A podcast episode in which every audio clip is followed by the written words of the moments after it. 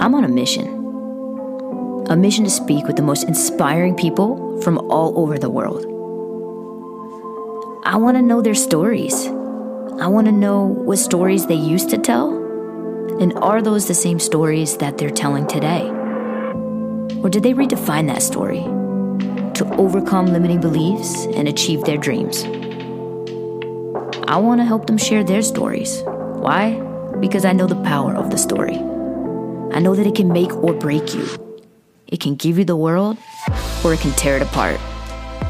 There's always two sides going down in your head, and you get to choose. Will I listen to the one that's trying to stop me, or the one that keeps pushing? These are their stories, and this is The Stories We Tell.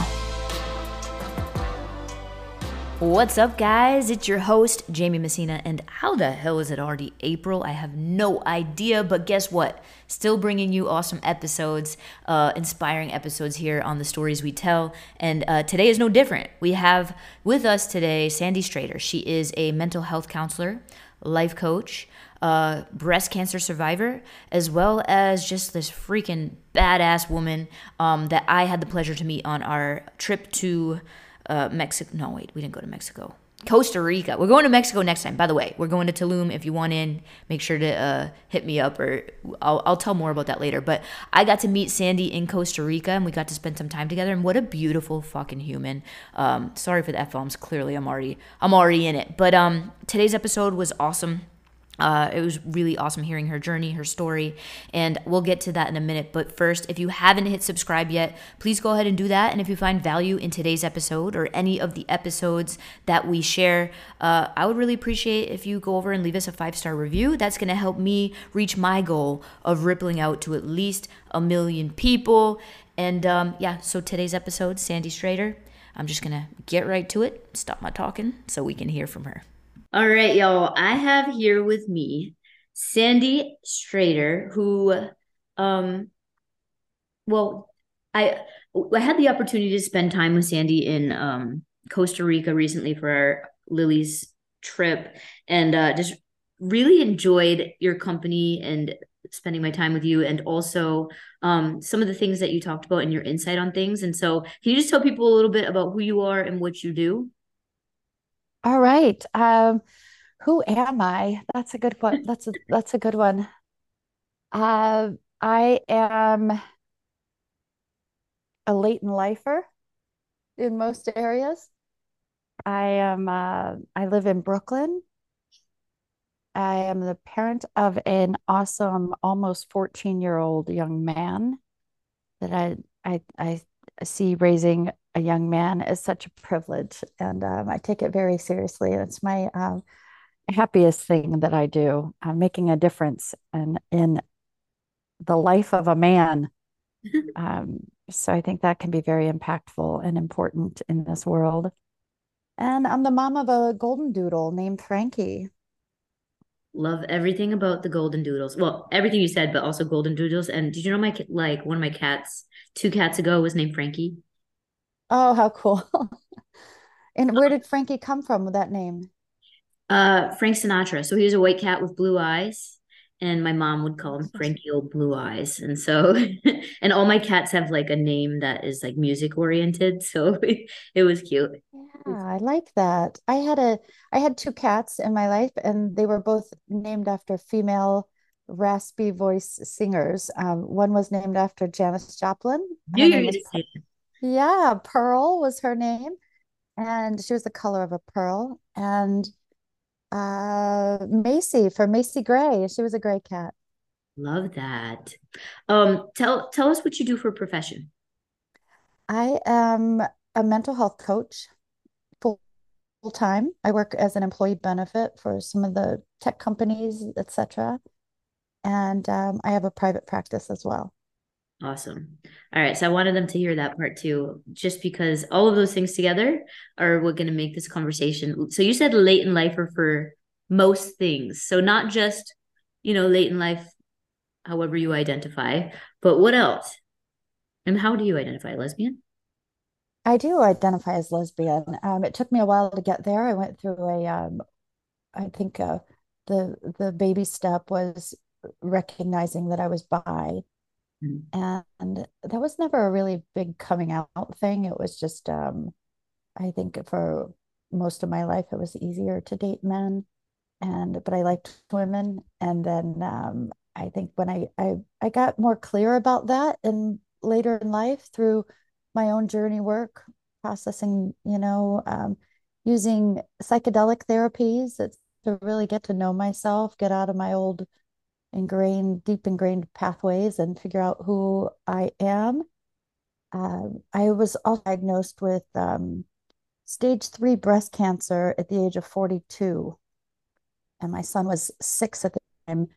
And that had a big impact on uh, the sense of urgency to figure out who I am. What am I doing? Why is it that I, every nice guy I date, why is it that I'm everywhere I go, there I am? I, I recognized that I was the problem. Yeah. And uh, so I had to get clear around that, and then eliminated men out of the equation. And my life is better. Oh, and and your life just turned around. Just get rid of the guys. It's that simple. Um, so many things that you just said I want to touch on. So I'm like trying to get a pen to make notes, because definitely want to talk about psychedelics. Um, now, now I lost it. Let's just talk about psychedelics. But so, oh, and and obviously the the breast cancer thing, and um. Mm-hmm. You know, I, I was just talking to you before we started pressing record. I'm like, man, I'm forty. I'm gonna be forty-one in like a couple months. And I'm so tired. And did this happen to you? And uh, I think there's a sense of urgency just being forty, let alone having something like that. Um, how did that all transpire? How did that come about? And you know, it came about after four years of a very stressful life period, um, uh, dealing with the co-parent situation um, for my son, and it was family courts, and it was a financial demise, and it was high stress, and I was staying in a cortisol flood for four years. And one week after finalizing that legal battle, uh, one week that finalized it on a Thursday, and uh, diagnosed one week later on a Thursday. So I'm, you know, I don't recommend allowing external forces to control your cortisol. And that's what I had to, I think that was my big takeaway, is when my oncologist said, all right, no more cortisol. And I was like, how the hell am I supposed to live if I can't be, you know, jacked up about stuff? So I had to uh, really go inward and try to figure out how to tolerate life and live life and not feel like my brain was on fire, my body was on fire. And I started it with a mantra of, I'm in control of my cortisol. And and it, I just took it from there. And I am in control of my cortisol now. If someone, you know, uh, cuts me off in traffic or runs me off the road, I used to just take it so personally and, you know, get sweaty and angry. And now I'm just move out of their way. They were a jerk before I got on the road. They're going to be a jerk after I get off the road. So I just let life keep lifing around me without taking it all so personally. Yeah. You know, um, I love, well, so when it comes to being stressed, the one thing that I was, I grew up with an anxiety disorder. And so like, I was always stressed about everything. And my dad used to say, disease, that's going to cause disease. You're, if you're not at ease, disease, then you're going to have disease. And so do you think it just made it come about quicker? Or do you think that, you know, has a plays a huge role in the fact that it was even present? Well, what I think I'm hearing you say is, you know, there was definitely the anxiety disorder that I wasn't quite recognizing that caused me to get in the situation that I got myself into in the first place, that caused the um, uh, me to sink my teeth into that legal battle and um, and relentlessly. I wasn't um, I wasn't coming up. There was no balance in my life. I was just ticked off and ready to rumble. And I think that exacerbated it all. I think you can have an anxiety disorder, and as long as you're taking proper care of it, and getting the balance that you need. It, I don't think it's all going to turn into dis-ease right away. Right. But um, yeah, I think if you if you stay in a, you know, a, um, I'm forgetting the word, but if you um, if you are in a chronic stressful situation, or allow yourself to be responding to a chronic stressful situation the way I was, um, your body doesn't have a chance to balance back out. Right. That's such a interesting thing. You know, a, a lot of people listening, I'm sure we all have our shit, right? There might be some people in a stressful situation right now, whether that be a relationship that's toxic that they stay in because it's easier, or the fear of the unknown, or work environment, or, you know, um, I think it's so important to just really pay attention to that part of our life. You know, we do. When you grew up, did your family ever say, were they interested in that stuff? Where they think that, you know, you know, no. Yeah, no, they were more anxious than I was. Right. I thought I was skating along, but um, no, they, and my parents ended up with diseases as well. Um, so yeah, there were, it was a very jacked up childhood, very chronically stressful, anxious, emotionally disturbing childhood. Hmm. Okay. So a week after, you're like, yes, this is over. Yay. And then you get a week of peace, and then boom, here comes the doctor. Um, where's your head at at that point? Victimized. Hmm. Really? I mean, I just was, why me? Um, how's this happening to me? I'm a vegetarian. I practice yoga. I'm not overweight. Um, why me and not someone else that isn't practicing yoga? And a lot right. of victimized uh, mindset, and um, and then that, you know, I realized that was on me to get out of that victimized mode. And I didn't do it alone. I had a, a big support group, and certainly um, an oncologic therapist that um, was really beneficial at that time as well. Mm-hmm. Therapy is like so freaking important, you know, um, feel that. So that's a big thing. How did you manage and get through that time in your life? Like, would you say, and would you say that was the most challenging time of your life thus far? Mm. Oh, it's up there. It's up there. The legal battle was not pretty. Uh, my son got diagnosed with a couple learning uh, challenges after my diagnosis. And I, I think that hit me harder because it, you know, you feel responsible for your child, want them to struggle. I always knew I could handle my struggles no matter how big they were. Uh, so I took that, um, that, that kind of knocked me over too. Um, what I say, how did I get through it? Um, I immediately took an eight-week course on mindful awareness. Ooh. And tried to, to practice uh, becoming, you know, someone who practices being in the present moment where my power lies. And I took the course for eight weeks. I didn't feel any better uh, at the end of those eight weeks. So I thought it wasn't working for me. And I signed up and took the course again.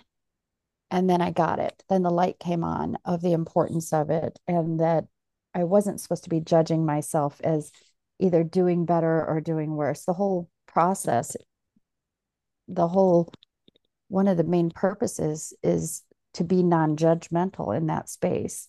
So once I realized that I'm no better at mindful awareness today than I was when I started in twenty fifteen, twenty sixteen, um, once I accepted that, that there was no place, there was no destination to get to, that this is, this is it, you're just practicing it.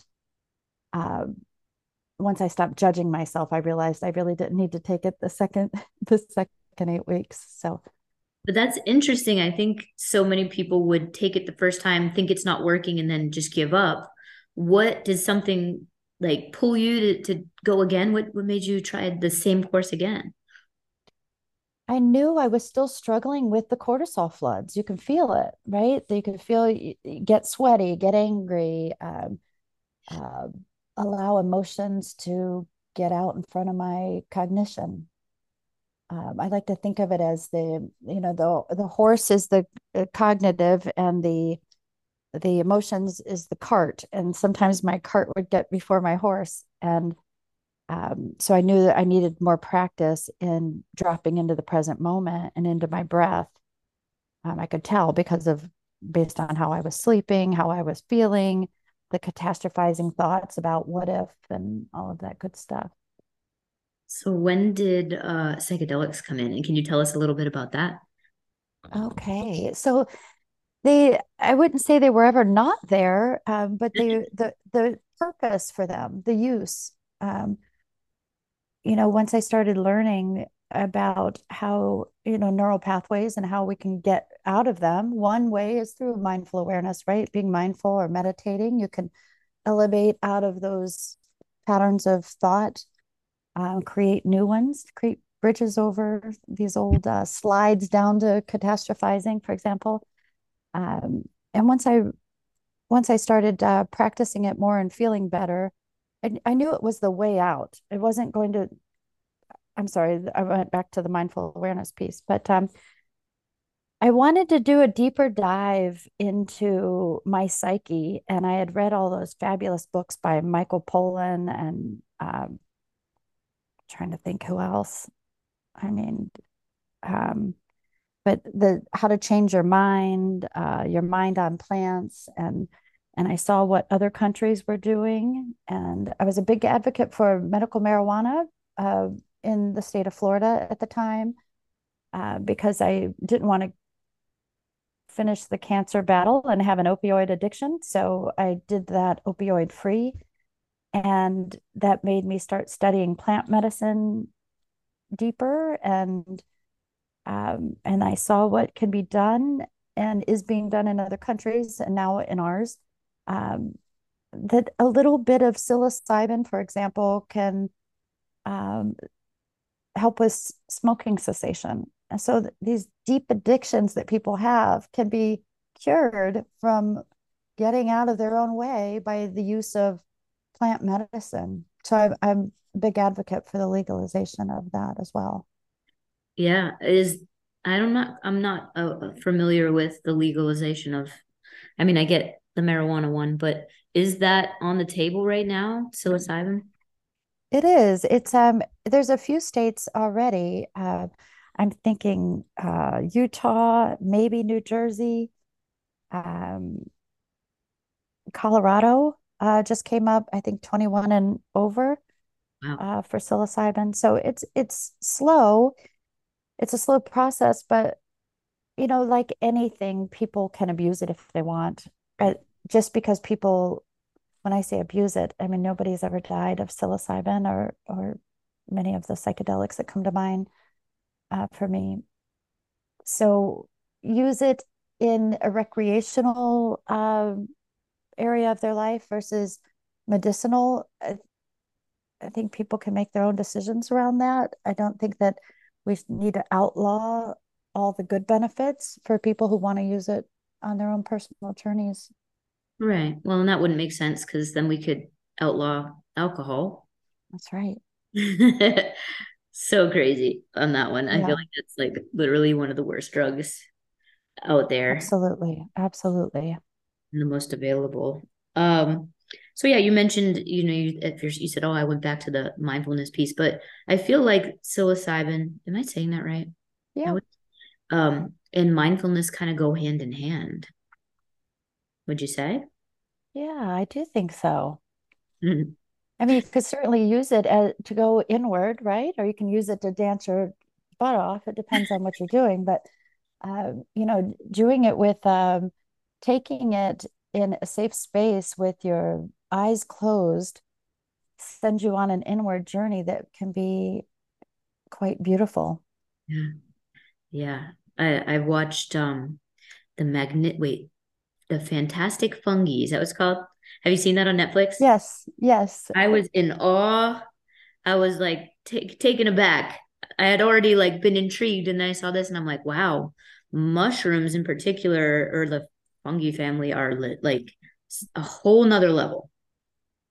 Right, beautiful. I almost feel like I, when I was watching, I was like, are, is this actually aliens living on Earth? You know, they have a life of their own. They do. Yeah. The whole, like, they're so, and you would never know that. Like, I don't remember learning that in science. No. No, our, our educational curriculum in this um, country is very challenged. Yeah. Oh, man. Okay. So you have a lot going on, like, in your life is up until this point. You went through a crazy ass custody battle, um, mm-hmm. toxic type shit, I'm sure. Mm-hmm. Um, that's my words, not yours, but mm-hmm. so uh, I resonate with them. Yeah. Um, and then a battle with breast cancer, which tell us what happened there. Oh, man. Um, what happened there? So many different stages of that healing. But I was in grad school to become a, a mental health counselor. And when I got diagnosed, so I switched my um, educational plan. I stopped going to grad school and took a one-year international life coaching certification, which keeps me from being confined by state laws and um, for a license uh, for mental health counseling. So that was the silver lining that came out of it. Now I can, you know, I have clients from all over. I don't have to be, uh, stay in one state. And so that works, especially now that I'm in New York. Um, what happened there? I did the, I had to have a, a double mastectomy. I did reconstruction. I think reconstruction was the most painful part of it all. Mm-hmm. Uh, that's about as fun as it sounds. Um, I say I have bionic breasts now because they, they really built them from the ground up. Um, and in hindsight, I wouldn't have done the reconstruction. You wouldn't have? I would not have.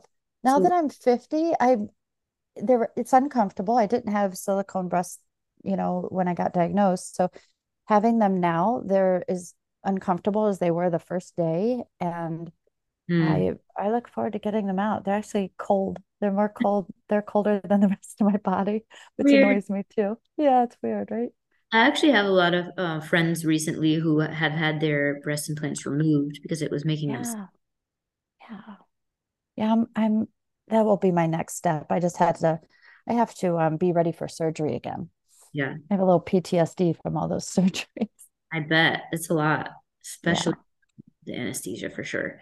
I mm-hmm. That was a hot mess for me. But but you're healthy now? Yes, I am. I'm healthy, and I'm I'm more mentally healthy than I've ever been. All right. Let's talk about that. So late in life for a lot of things, I think you mean yes. your career. Yes. Um, yep, switched careers. Some other things. Uh, Late in life, I, you know, I've had my son later in life. I was thirty-six. Oh, yeah. Um, late in life, Sandy. Is that what you, that's what I had? Late in life, Sandy. That's what we we called it in Costa Rica, right? Yeah. Life, Sandy. And I'm okay with it. It took me longer than most, but that's all right. I'm, I'm here. I'm, and, and, you know, the, the world is as I design it, right? Yeah. As I create it. And I think part of that is it's all unfolding perfectly. You can create, and I'm quoting, but like the universe has a plan. That's right. That's right. Dolls in a dollhouse. Everyone thinks I'm weird when I when I say that, I think, but I envision myself. My dad built this dollhouse when I was little because he was in the firehouse and they had a woodworking station. And when I think about the way that the universe works, I picture myself with these little dolls, right? And say I go to bed and I leave all the dolls there, and, and the dolls all of a sudden come to life in the middle of the night, and the doll in the attic is like, oh, but I want to go to the kitchen. And it crawls its little doll butt down to the kitchen and uh, winds up there. And then I wake up and I come to my dollhouse and I'm like, huh, what are you doing here? Stick you right back up in the attic. The universe will put you wherever it wants. Like we That's ourselves, true. I don't know how much control we have over that. We can take the long road, yeah. we can go around, but yeah. I think I was meaning more around the lenses in which I see things. Like I can look around my apartment right now and I can either see, you know, what needs to be dusted, what I didn't put away, what still needs to be done tonight. Or I can look around and be like, oh, that's cute. Oh, that looks pretty good. You yeah. know, it just, I can, I can, I can view it as positive or negative. Not that I think is my choice. Yeah. Or you can look at the pole or the space. Yeah. I love yeah. Really cool. Um, all right. So tell us a little bit about, well, you found me the day I made Club Lilles, right? Yes. And I can't remember how, so I don't even have the TikTok um, app, I don't think, on my phone. I think it somehow, don't laugh at me, but I'm not super into social media. And um, somehow it was, it came in on Instagram. They must talk or play a video or something. And I saw you in your excitement of, hey, come on over to this page. I'm I'm starting a a group. And I and I followed you and and just watched it um, take off. And it was really special to hear everyone telling their stories. And I I said it that day, and I still mean it. It was like finding my tribe. It was the only place where I've ever seen like-minded people gather. They're not naysayers. Everybody's there to lift each other up, and they're not condemning other people for their lifestyle choices. And, and there's some crazy stuff that gets said on there, right? And nobody judges it. I'm like, this is awesome. Yeah. I think that's also the tone that we set for the group, all of us at the beginning, even the first people to join, um, because that was the thing. Nobody had anywhere to, they felt like they didn't have a place to go on TikTok. And, but there was a lot of them, and I could see in my For You page, I'm like, let's just give this a try. Let's make a group for you. See what happens. I literally got COVID the next day, so I didn't get to like check how many people. And then when I went back, there were like thousands of requests, and I was, was freaking so out. Like, holy shit, what just happened? So fun to watch it blow up. It was, um, and I think that I know for myself, it, you know, you live a life where you never really fit in to any box. And all of a sudden you created this group where I fit right in. I was like, here it is. So late in life, but again, I found my people. Yeah. Yeah. People. And that's ultimately what it's like transforming into. I feel like the late in life thing, it, you know, people think it's so important when they join. The, the lesbians aren't going to like me. I'm late in life. Or mm-hmm. um, I don't know anything. I'm later in life. Or no, you know, a lot. I heard that a lot in the beginning. And you know, they wanted a playbook or something. I'm like, there's no playbook. Like, it doesn't matter if you come out when you're eighteen or thirty-eight, forty-eight, fifty-eight, we all have the same experience. And we kind of have to just learn it for ourselves, but it's great to have other people there, you know, other people that you can connect with that are also experiencing that. Um, so also, by the way, super grateful for the universe as well and who it brought to the group, because then I get to connect with these people that like yourself. And that leads me down these other paths, and just, it's crazy. Like life six months ago is completely different than today. Beautiful. Yeah. Beautiful.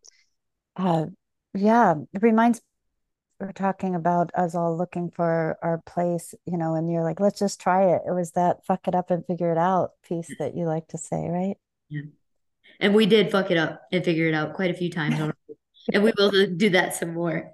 Um, Good. So you, you, um, you're in like probably the best spot in your life right now, like the way that you feel and the way that you show up in the world. Mm-hmm. What would you say to somebody who's just in a spot of t- turmoil for them, or disruption, or late in life and not yet feeling good about that within themselves? Do you have any advice to give them? Mm, good question. You know, I think it self-compassion is so important. If you know, they they can't expect, none of us can expect others to love us more than we love ourselves. And accepting who you are, finding some self-love, I would think, is the foundation for any journey they're about about about to embark on, right? Self-compassion. How do you speak to yourself when no one else can hear? What's the voice say to you when you forgot your keys three times in a row? Um, you messed something up. You hurt someone's feelings. How do you speak to yourself when you make a mistake? How do you recover from that? I think that's important for sustainable, um, you know, to, to make the journey more enjoyable and sustainable. Is having your own back, loving yourself, speak kindly to yourself, and others will either love you and be kind to you, or they won't. And that's hopefully all you need in order to figure out who your tribe is. Yeah. And if you have that self-love, it doesn't really matter if they don't, because you're like, well, you're not my person, so that's okay. That's right. But I think we judge ourselves so much, and it could be, it could be from, you know, be um, identifying differently than the standard box of straight. Mm-hmm. It could be whatever it is, because as you know, we didn't sign up for it. Right. In right. my case, I kept pushing it away, pushing it away, looking for an easier solution. Um, but I think if they're, if they're loving themselves, the sky's the limit. Frankie, come on, baby. Yeah. We must have done something because Benny just came out too. They feel us talking. That's um, it. Do you have any suggestions? So for self-love for beginners, this is the first time they're hearing or, you know, they're listening to this podcast and they're like, well, I'd love to do that, but I don't know. What's one thing they can do today that can just push the needle a little bit forward in that direction?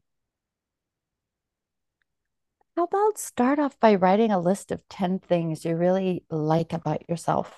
Mm. Is it your smile, your hair color?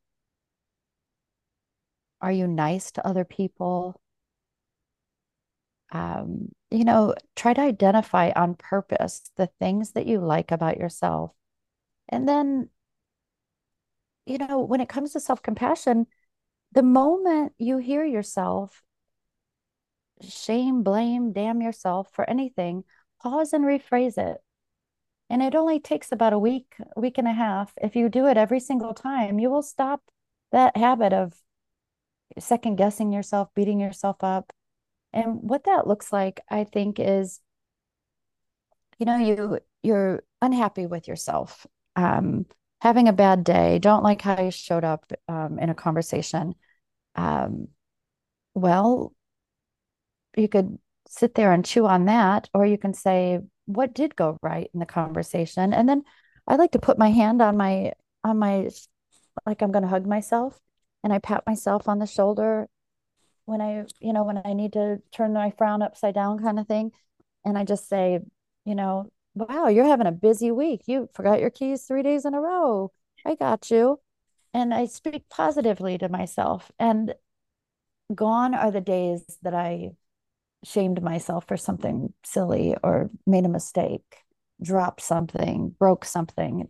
I respond now with a fact, which was, well, that just happened versus, oh, I'm such an idiot or butterfingers. You know, I have my own back first and foremost. I like my company because I have my own back. So I would highly recommend being kind to yourself, and you'll really like hanging out with yourself. And then other people are just extra.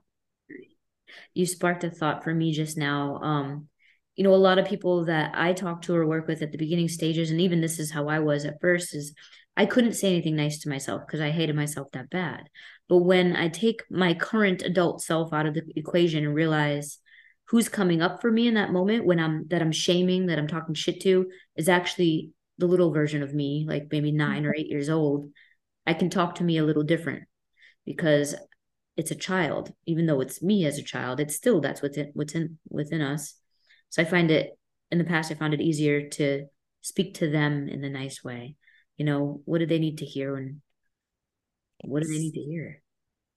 Nice. I like that. And I like, um, how would you speak to your very best friend? Right. Yeah. Or your niece or nephew or your yeah. kid. Yeah. Yeah. I like that. And I think it's, that's the foundation, right? Isn't that the first step? Can you think of anything that, that, um, that's required? Because self-love, it has to be, I mean, that's, that's the real focus. It's not how, how can I get others to love me? Right. How can I just love myself unconditionally? Right. Cause we can never get everybody to love us. No. Possible. You just set yourself up for failure there. Yeah. I would say the first step is awareness. Recognizing and catching yourself in the moment, like you said, and then redirecting. Mm-hmm. Yeah, I think it's very important. And then you don't tolerate others speaking poorly to you. Right. Yeah. Um, when I first started that, the awareness piece and catching myself, I would catch myself, and then the goal was to say something nice about myself. But like I said, I couldn't back then. I would, I didn't think anything nice. So how could I say something nice?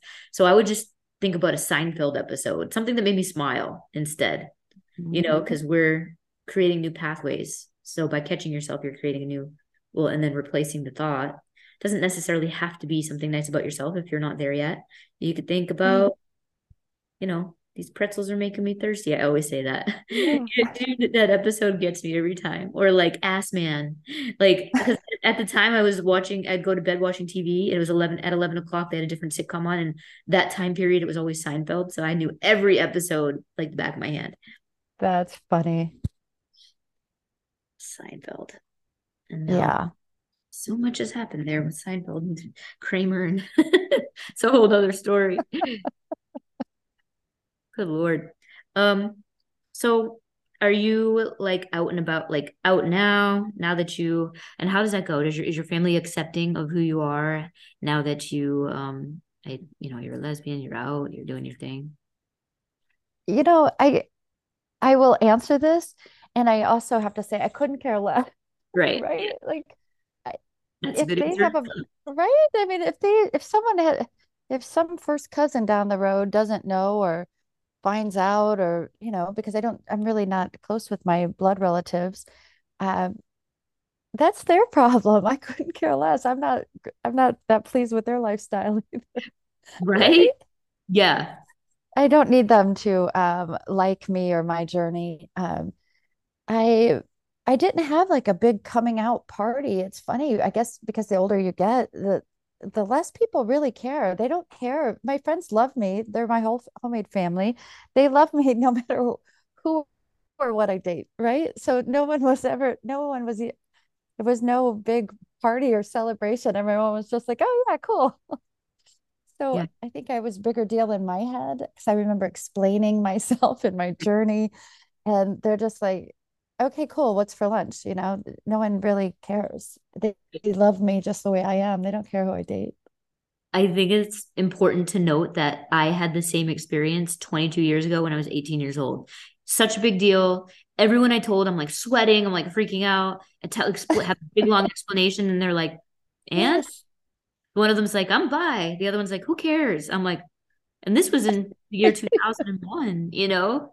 Wow. Um, whether you're, you know, come out at forty something or eighteen, it's like, I mean, I know everybody's not as lucky as we were, but really, like, yeah, yeah.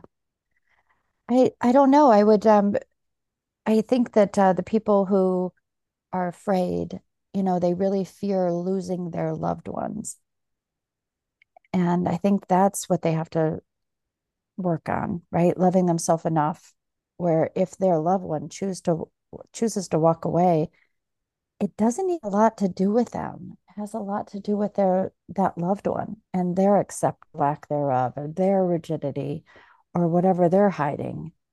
Right. I think we, you know, we over personalize that we will ruin lives by living our true life. And it really, at the end of the day, if people walk away and they only loved you because you were straight, bye. Right. see, see ya. I had a mentor in the past that used to say, what upsets me is about me.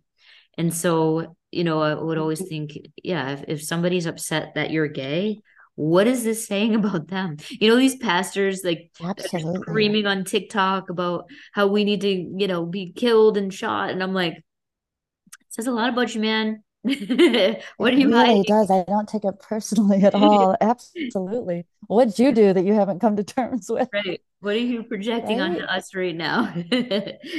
Um, there's a lot of that going on. Yeah. Yeah. I can't believe it's still going on in twenty twenty-three, and females losing their rights. And there's all kinds of crazy stuff going on that I never thought would happen in my lifetime. Yeah. And, you know, I haven't been talking with people recently, and they're like, I just feel like we're we're going backwards and and this, that, and the other thing. And I'm like, yes. And I remember being twenty-one years old on the Cambridge, Massachusetts courthouse steps at midnight. And it was like May something when the first couple got married. Behind me was Reverend Phelps in the Baptist, uh, Westboro Baptist Church with their signs, God hates fags. You know, it was literally wow. the same shit, kind of. Um, sure, we were getting new rights, but people were people. It's just an ebb and flow of, and so how are we going to handle this in the moment? Um, you know, I, yeah. I, I had a video of that, which I need to find. I had this big camcorder I used to bring everywhere. This was before I had a Nextel. Oh season. Yeah. Couldn't record video on your phone. Like, you know, like, yeah. Yeah. A handy cam, going back. Handy cam. It was funny. Yeah. That hasn't changed, has it? It's still there. They're still, um, anti-gay. There's an abundance. Yeah. It seems to be pretty black and white. Um, I just have to, you know, we just keep pushing forward, and it isn't our job to make them okay with us. No. Yeah, it's not. And I will say this, when I was there during that time and we didn't have rights, I couldn't marry my person at the time, but really in my day-to-day life, not much was different. We still had the same people who were going to hate us, hate us anyways, mm-hmm. regardless of what the laws are. And the ones that are going to love you, are going to love you anyways. And yeah. sure, we might lose, you know, major things like your right to get married and stuff like that. Um, but we just were resilient and went with how it was, you know? Yeah. Yeah. That's what you do, to just keep being true to yourself and showing up for yourself. And it's everywhere. You know, I live in a blue bubble up here in, in New York. And even with that in mind, I was finishing, it was about a year ago. I was um, at the end of a date and kissing her goodnight at the subway, you know, entrance. Mm. And I was pointing, you know, away from the guy, but a, a an older man walked behind us. And I heard him say, I, did, I didn't think he was talking to us. Uh, imagine, that's disgusting. Imagine what your grandparents would think about you. And she said, he was talking to us. And I was like, really? We just got shamed in Manhattan for being gay? Like, it just, it's everywhere. Yeah. It's yeah. less here than most places, but but nonetheless, they come out and they still see you and have something negative to say. Obviously, right. It didn't bother me, but I could see how that, you know, could hurt someone's feelings, right? Yeah. I mean, one thing that I noticed, um, because now, you know, hanging out with people who are younger in the sense of like when they grew up, things were a little different than when I did. Um, mm-hmm. It took me a minute to like even be okay, like holding hands in public and stuff like that, because when I was at that prime age, like eighteen, nineteen, twenty, twenty-one, we would get like really yeah. harassed, and I had friends that were beat up. You know, we had our we could have our own night, like lesbian night, and then we'd get out at same time as straight bars are getting out and everyone's piled into the street. And that was a time where you had to like look over your shoulder because yeah. people were going to say something, and not, it wasn't like in a good way ever. No. And they were underground, right? It was, it was more, they were, the gay bars were hidden back then too. Oh. You had to like walk down and go through a secret entrance. Well, this was like, we had to walk up. Like it was always, yes, either underground or you had to like go up all these flights of stairs or like mm-hmm. take the elevator to the top floor, which so not safe. Like what if there was a fire? I remember this one place right. we, it was at the top of a, um, of a hotel, and you had to take an elevator to get up. It was like twenty floors or something like that. And mm-hmm. I'm just like, what if there's a, was a fire? Like we wouldn't be able to get out. This is nuts. Yeah. yeah. Scary. Yes. Not a lot has changed there, I guess. I mean, there's obviously what you, what you see happen in these, um, queer nightclubs is quite, um, scary, and just, there's no rhyme or reason to it. Yeah, that's why I love, although I live in Florida, Saint Pete is a huge, just amazing space. And our clubs are mixed in with the other clubs, and they're not hidden. And um, I mean, I feel comfortable walking into any bar, you know, decked out in rainbows. I wouldn't. It's not necessarily my style, but I would if it, you know, I feel, right, don't right. feel like I'm going to get hurt or something like that. yeah, yeah. Yeah, I feel pretty safe too. I make sure I have a little rainbow on somewhere. I'm always representing. Yeah. Well, you got, and now I think about it just because we got to let some people know, like, hey, don't worry, I got you. Like if you're out and about, like for me, I look like this. Yeah. They might already assume, right. but you, right. You know, you look right. Very, I need the rainbow. Yeah, you look straight presenting, I guess. Yeah, I hear. I hear that. Yeah, that's I hear. Funny. I'm straight presenting. That's why I chopped my hair off. It was long, and I kept getting hit on by men. So I was like, maybe if I do like a, a queer bob or something. Yeah, I was gonna say for those because they can't see us. If I chop her hair off, it's to her shoulders. Yeah, a little shorter. Even it's when my hair bobbed. Was to my shoulders, um, this is one of the things I noticed.